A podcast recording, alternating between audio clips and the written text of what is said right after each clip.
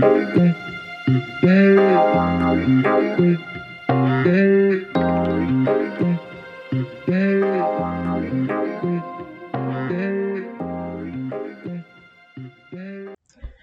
everyone, welcome back to Niche of Science. I'm your host Victoria. So this episode was originally going to be up last Saturday, but I was really really sick all weekend long, so here we are. Regardless, I am super super excited about this episode uh, because we're going to be talking about one of my most favorite favorite topics in the entire universe. Hint hint hint. Uh, and this is actually so much of a favorite topic of mine that later on down the road, I'm going to do a second episode covering the same topic, but I'm hoping to also get a expert on that episode. Uh, so we'll be able to go a little bit more in depth of the amazing coolness, and that is black holes. I love black holes. I've always been obsessed with them. They're super cool, super amazing, super powerful. Absolutely dope. Uh, so, black holes have been the subject of scientific study for over a century, but they kind of remain a mystery to us. Uh, you know, what are they? How do they form? What happens inside of them? These are the some. These are some of the questions that we're going to be exploring today. Oh, and uh, before I forget, I have a surprise for everyone at the end of the episode, so stay tuned. All right, y'all. It's time to buckle your seatbelts, crank up that radio, and roll your windows down. It's time for us to dive into the deep and mysterious world black holes. All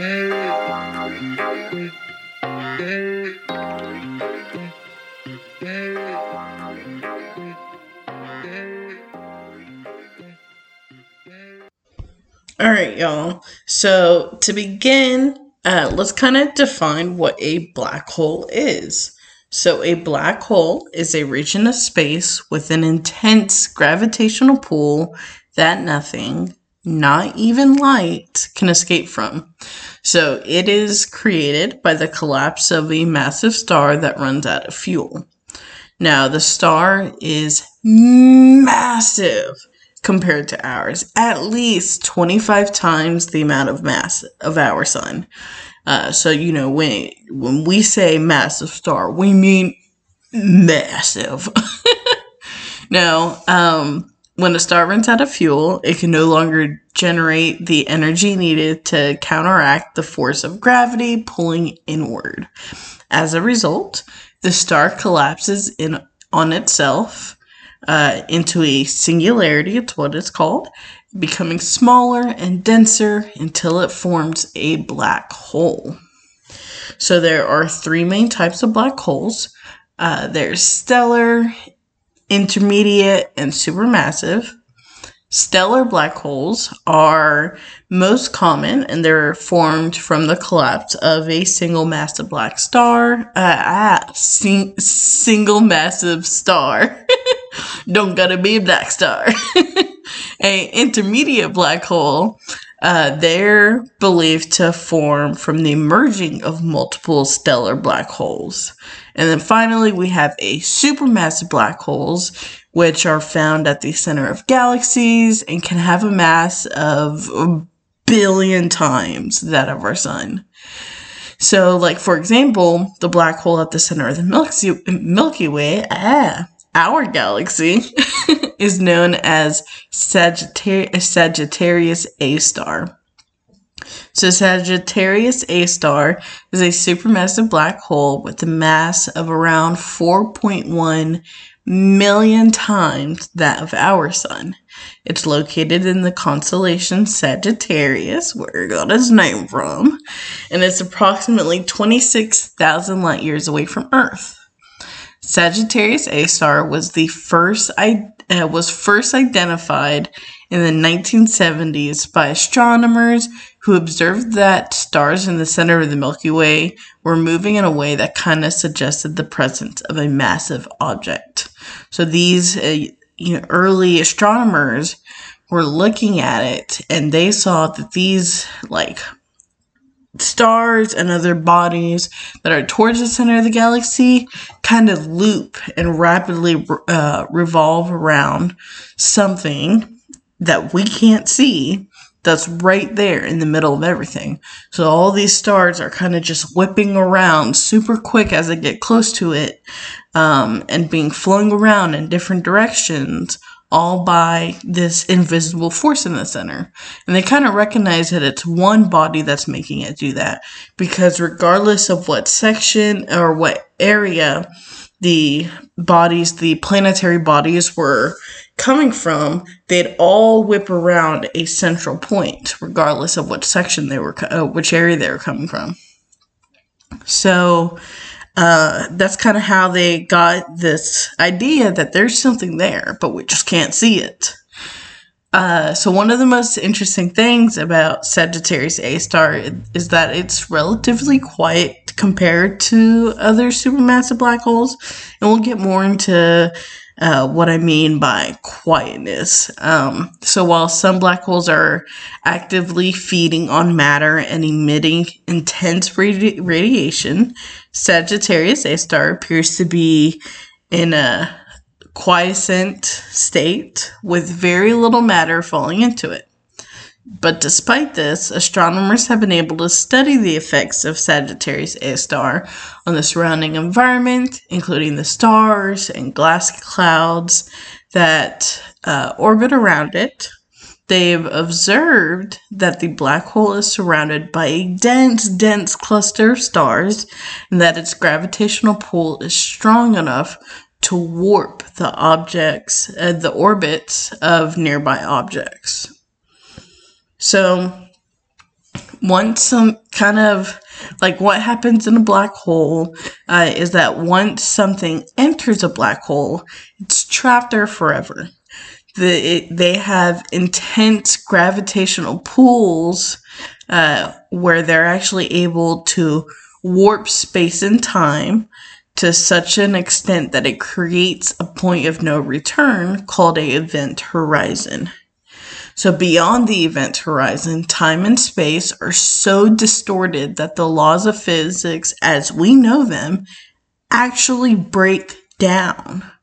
So, inside the black hole, matter is crushed into a singularity, a point of in- infinite density, where the laws of physics as we know them no longer apply. And there's this idea that, let's say, if you were to fall into a black hole, you would go through what the, what is known as spaghettification, which, as funny as it sounds, it, the name kind of gives away what it is. When you fall into a black hole, the gravity essentially turns your body into spaghetti and stretches you out it's just such an insane topic. And definitely one of the things that we'll be talking about if i could get an expert on the field into a future uh, episode. So we kind of touched a little bit on like the little scarier part of black holes and kind of what happens uh, when something goes in it, and I want to touch on just a few little fun facts of black holes because they're not all scary. Uh, so, the term black hole was coined by physicist John Wheeler in 1967, uh, and they are actually invisible, but their presence can be detected by the effect that they have on nearby, nearby matter, like how we were talking about with Sagittarius A star. Uh, the first black hole ever disco- uh, discovered is Cygnus X 1, located in the constellation of Cygnus. Uh, and then black holes are actually not black. They emit radiation known as Hawking radiation, named after Stephen Hawking, who found out that they were emitting radiation, hence their name. Uh, so the largest known black hole is called Ton 618. T O N 618. With a mass of 66 billion times that of our sun and it's located at a distance of approximately 18.2 billion light years away from Earth. So it's definitely far enough. Um, Ton 618 can be found near the constellation, and I'm gonna mess up these constellation names because I suck at names.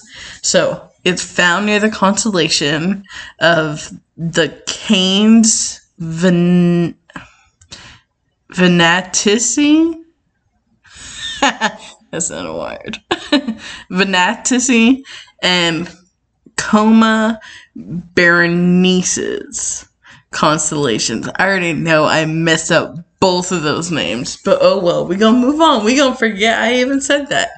Um, but one of my most favorite facts is that black holes, like I had mentioned earlier, are pretty noisy. Uh, so Sagittarius A star isn't as noisy. It's pretty quiet because um, it's not taking in a whole lot of matter. But as matter falls into a black hole, it actually creates the sound that we can that we can actually hear.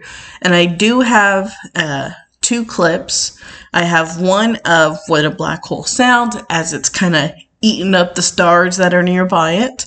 And then i have another sound of when two black holes are colliding. Now that is called a chirp, and it really does sound like a bird chirp. Uh, so the video that I have, it's uh, actually uh, the audio that I have, it's sped up uh, because the chirp itself, when going at a normal um, time, it's long and the frequency is so hard to catch the change in frequency uh, at its normal speed that you kind of miss it. So scientists and astronomers sped it up so we can actually hear what happens during the collision. So I've got both of those sounds and I'll play them for you. Okay, so here is the average sound uh, that black holes make kind of as they eat things up.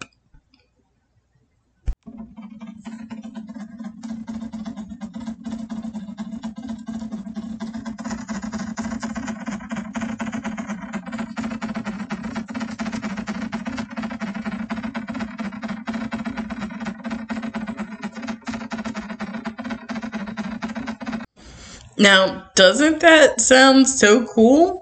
So, it might kind of sound like weird frequency. Um, I'm sure you guys probably listen to it like, what is that? What's going on with the mics? No, it's not that. That is actually what a black hole sounds like as it's consuming the matter. Super, super awesome. I absolutely love it so, so much. Uh, so the next clip that I have um, is going to be the chirp and I will play that for y'all now. And really, it's super, super cool. But definitely, let me play that for y'all.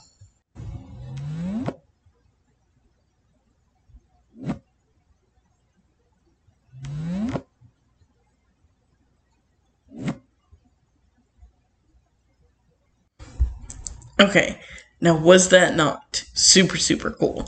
That was so freaking cool. I just love it. Ah. Okay, okay. Before we get too excited, let me kind of get back on topic. Um, so I want to talk about something that is really absolutely amazing, and it's about something called the Event Horizon Telescope. Now, if you have a Netflix, there is an amazing documentary on it. It's called um, Breaking Boundaries. Uh, and it is uh, it kind of switches between the Event Horizon Telescope and um, Stephen Hawking working on a research paper, which we're going to talk about in a minute. Uh, but the Event Horizon Telescope captured the first ever image of a black hole. So in April 2019, the Event Horizon Telescope, a global network of telescopes, captured an image of a black hole at the center of the Messier 87 galaxy. So the um, the black hole's name M87. Uh, that is the name of the black hole that we took a picture of. Now, for us to be able to take a picture of M87, uh, which, by the way, is 55 million light years away from the Earth, and it has a mass of 6.5 billion times that of our Sun. So, for us to do that, we need a telescope the size of the Earth. So, of course, we can't actually get a telescope the size of the Earth, but we can do the next best thing and take a whole bunch of many uh, many telescopes and take a whole bunch of different telescopes uh, and place them around the globe to create kind of like a giant telescope. And in the um in the documentary they talk about this amazing analogy uh, to kind of understand it they say that if you were to take a mirror and shatter it and then take all of those pieces of the mirror and place them together and even though they're all it's one individual being, together they create it's a complete image. So that's essentially what they did. So they put telescopes in France, Spain, Greenland, Chile, two in the US, one in Arizona one in Hawaii, one in Mexico, and then one in the South Pole. so there's eight telescopes that need to work simultaneously, work together, not really together, simultaneously, um, to stare and point at this black hole for as long as they possibly can. I, I think they did it for eight days. It's been a while since I watched the documentary, so I'm not entirely sure. Um, but uh, after all these telescopes are done looking at it, they ship all of the data to their like little headquarters area and then they spend weeks going through all that data looking at the pictures and comparing them and you guys just actually absolutely have to watch the documentary. It's amazing. I've watched it like seven times. Um, but anyways back to the point. Uh, so the black hole is 55 around 55 million light years away from the earth. It's 6.5 million times the mass of our sun and the image captured by the Event Horizon Telescope revealed a bright ring like structure around the center, which is the black hole itself. So the if you look at the actual image, you'll notice that one side of the ring is brighter than the other. That's just the way things are warped around. Um, so the ring is made up of hot gases and dust that's orbiting around the black hole, and its shape is determined by the black hole's gravity.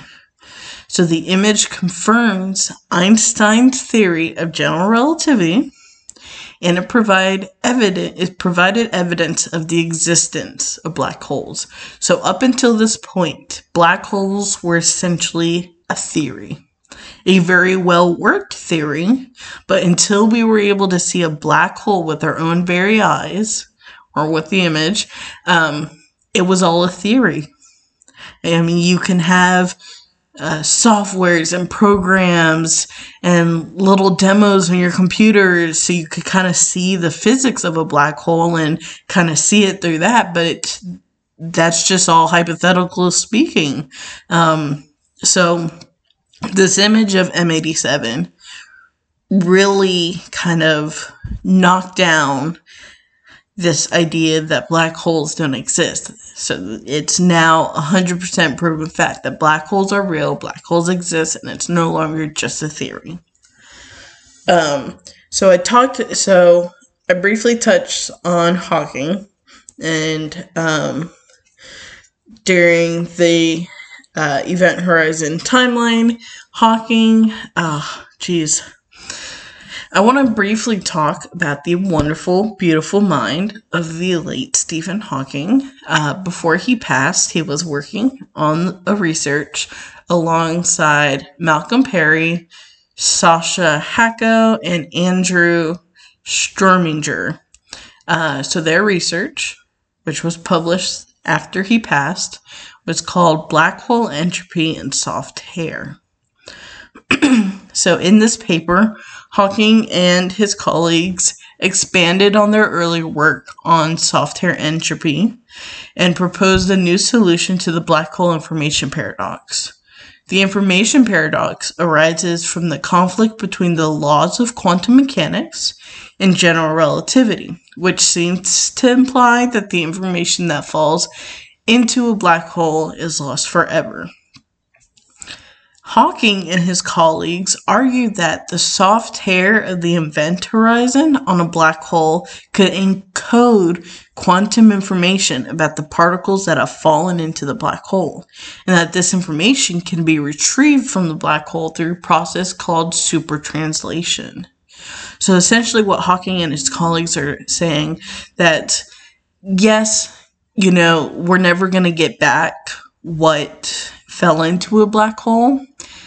But there is a possible way for us to know what fell in the black hole. Uh, and there, it's believed that things that fall in kind of leave a impression of themselves in the uh, soft hair of the black hole. It manipulates the soft hair so you could essentially see like the outline. Um, like how you see in the old crime movies where they've got the chalk outline around the dead body. It's kind of what it is, uh, but there's no dead body and it's an infinite hole. um, so super translation involves shifting the location of the event horizon, which changes the soft hair of the black hole in a way that encodes the quantum information. So this allows the information to be tr- retrieved from the black hole without violating those laws of physics.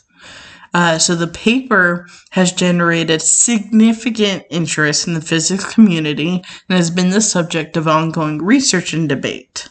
Some physicists have questioned the validity of the proposed solution, while others have praised it as a major breakthrough in the field of black hole physics. Overall, Hawking's work on soft hair entropy represents a significant contribution to our understanding of black holes and the fundamental laws of physics, and his legacy will continue to inspire new research and discoveries in the field. I've been a big fan of Stephen Hawking for a long time. Um, I've I bought his book, A Brief History in Time. I've watched the movie based on his life, The Theory of Everything. Uh, when the research paper first came out, the uh, black hole entropy and soft hair, when that research paper first came out, I downloaded it immediately and read it. Uh, it's absolutely heartbreaking to lose Stephen Hawking and his just amazingness um, but you know, I'm sure you guys know the story of his life. If you don't, watch the theory of everything, read his book. Uh, do a simple Google Google search. Um, there's really no secrets. Uh, his battle with a, uh, um, ALS and uh, the boundaries that he had to cross and face uh, it's all just absolutely insane. He was truly a brilliant man. I would have loved, loved, loved to meet him. Um, but he has definitely inspired a lot of people to get into the world of science, especially the world of black holes. Um, so, despite kind of decades of research and people dedicating their whole lives Black holes remain one of the most mysterious and fascinating objects in the universe. So, in recent years, new technologies such as gravitational wave detectors and the Event Horizon Telescope have allowed scientists to study black holes in a way that were previously kind of impossible. um, So, as technology continues to improve, we can expect to learn even more about these enigmatic objects in the future. Whew. Well, I hope you guys enjoyed this deep, deep dive into the world of black holes. Um, like I said, I really want to do a second episode somewhere down the line. Maybe get some expert in, uh, a couple experts. It'd be super, super awesome to get the um, experts in this field involved and to ask them these deep, deep questions I have, like wormholes and white holes, and just the entire craziness of space. I would love, love, love to talk to them about that.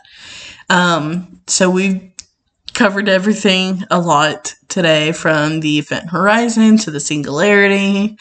Uh, these objects are truly awe inspiring. Uh, as always, I want to encourage you to keep exploring and learning about the wonders of the universe. Thanks for listening, and I'll see you guys in the next episode. Just kidding. I didn't forget about the surprise, I promise. Um, so next Saturday, we will be having our first guest speaker on. Yay! Uh, our next episode, which is going to be coming out next Saturday, the uh, May 13th, uh, it is going to be on astrophotography. And we will be having the super awesome and incredibly talented Lee Turner on to talk about uh, talk to us about his astrophotography journey and the uh, crazy the crazy things he's captured, the super dope uh, equipment he uses. So we'll you guys tune in for that episode next week. And then I've also been communicating with a bunch of people in the science field, and I'm actually working on getting more speaker guest speakers on. I'm hoping to speak with a wildlife ecologist before the uh, month is over to get a episode on wildlife ecology and what the hell that is. uh, and I'm doing my best to get one guest speaker on every episode. Super hard. Um, especially since we're still in the beginning stage. If you know anyone, or if you are someone that's listening, thank you. Uh, and you know or are someone in the science field, uh, definitely uh, let me know, reach out to me. Uh, I will have in the show notes, I will have my Instagram uh, and my forms link that you can use to reach out to me, uh, message me, anything, and then I'll also have my email address, add my email address on there. Gosh, I can't talk. Um, since we're still in the beginning stage, a lot of the episodes will be just me. I hope you guys are okay with that. Um, but I'm hoping that that'll change very soon. Uh, anyways, I hope y'all all have a lovely day, and I will catch y'all next Saturday. Bye.